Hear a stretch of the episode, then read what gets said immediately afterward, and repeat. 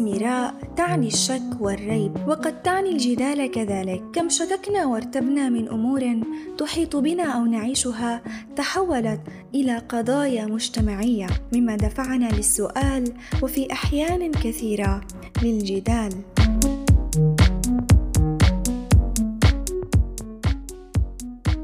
وجب التنويه على أن النقاش ليس علمي ولا ديني ولا تخصصي. بل تساؤل العقل الشبابي إن صح الذكر عما يدور حوله.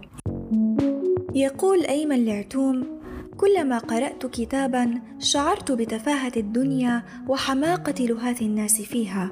ويقول ها أنا أقرأ لأنني أريد أن أعيش الحياة التي أريدها لا الحياة التي يريدها الآخرون. للأسف جزء كبير من الناس بصنفوا القراءة على إنها مجرد هواية يعني حكر على مجموعة من الناس زيها زي العزف أو السباحة أو غيرها من الأشياء. غير مدركين إنه القراءة شيء أساسي بيحتاجه عقلنا وروحنا زي ما جسمنا بيحتاج الغذاء أو هي فعليا غذاء لكن من نوع آخر غذاء الفكرة والكلمة والشعور. يمكن جيلنا بعيد عن القراءة نوعا ما بسبب وجود ملهيات أخرى بفكر إنه من خلالها ممكن يملأ هالفراغ ممكن فعليا بيملأه لكن الفكرة بالنوعية وليست بالكمية.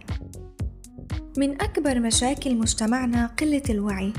على الرغم من إن مدركين لأشياء كانت غايبة عن وعي الإنسان من قبل بس المشكلة إنه انغمسنا بأشياء وغابت عنا أشياء هامة. برأيي القراءة هي الوسيلة الأولى والأهم لتعويضها. بالنسبة إلي غيرتني القراءة للأفضل والأحسن سواء كان على المستوى الشخصي أو الثقافي أو العلمي. علمتني كتير مفردات جديدة واكتسبت أفكار جديدة وحتى عادات إيجابية ووسعت مداركي من جميع النواحي. المستوى الشخصي حصل تغيير كبير بشخصيتي بسبب القراءة. نقدر نحكي إني صرت إنسانة تانية تماما وأكيد هالتغيير كان للأفضل وما زال مستمر باستمرار القراءة. مش من قليل رب العالمين قال في كتابه الكريم اقرأ وربك الأكرم بطبيعة الحال كرم رب العالمين غير محدود لا كما ولا كيفا. لكن السؤال اللي بيطرح نفسه كيف نبدأ بالقراءة ونكسر حاجز الملل بالموضوع؟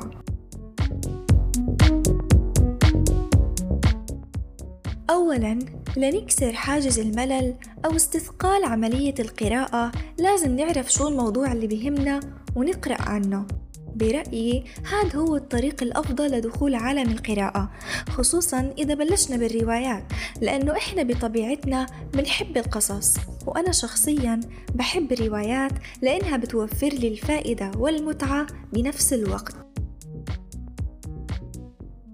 ثانيا لازم نحط هدف معين بتناسب مع مقدرتنا. يعني نحط لحالنا هدف عشر دقائق إلى ربع ساعة يوميا لازم نقرأ فيهم. مرة على مرة حيصير الوقت يزيد لحاله بدون ما نشعر. ثالثا لازم نعرف إنه الموضوع محتاج صبر ووقت عشان نتعود عليه.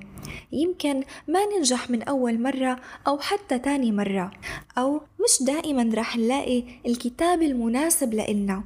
وإذا حسيت إنه الكتاب ما عجبك أنت مش مجبور تكمله. بالنهاية القراءة فعل اختياري شخصي ما بيخضع لأي قانون أو تقييد وهذا أجمل إشي بالقراءة. بيقولوا إن القراءة هروب. هي فعليا هروب من صخب الحياة. بتدخل بعالم موازي وبتفصل عن كل شيء. ولما ترجع لحياتك ما بتكون نفس الشخص بتكون أحسن وأقوى.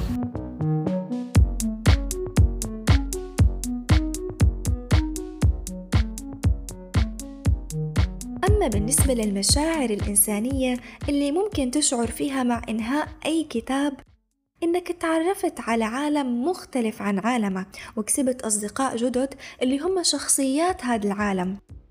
وعززت شعور وجودك الإنساني لأنك وصلت لعوالم وخبرات ما كان ممكن توصل لها وإنت بمكانك. وبنفس الوقت حسيت كم أنت صغير أيها الإنسان مقارنة بهالكون الكبير المليء بالأشياء المثيرة للاهتمام. مما رح يدفعك لتقرأ أكثر وتتعلم أكثر وأكثر. نحن نقرأ لنكون أحرارا. ولا نكون أتباعا. نقرأ لنعي ونفهم ولا نكون لقمة سائغة. نقرأ لينمو فكرنا ويتطور. نقرأ كي نعيش حياة ما كنا لنعيشها. نقرأ لنسعد نستشعر ونتفكر. هاي كانت حلقتنا لليوم من بودكاست ميراء نتمنى نكون أثريناكم ولو بالقليل. بإمكانكم المشاركة بالحلقات القادمة من خلال متابعتنا على الانستغرام ميراء بودكاست. إلى اللقاء.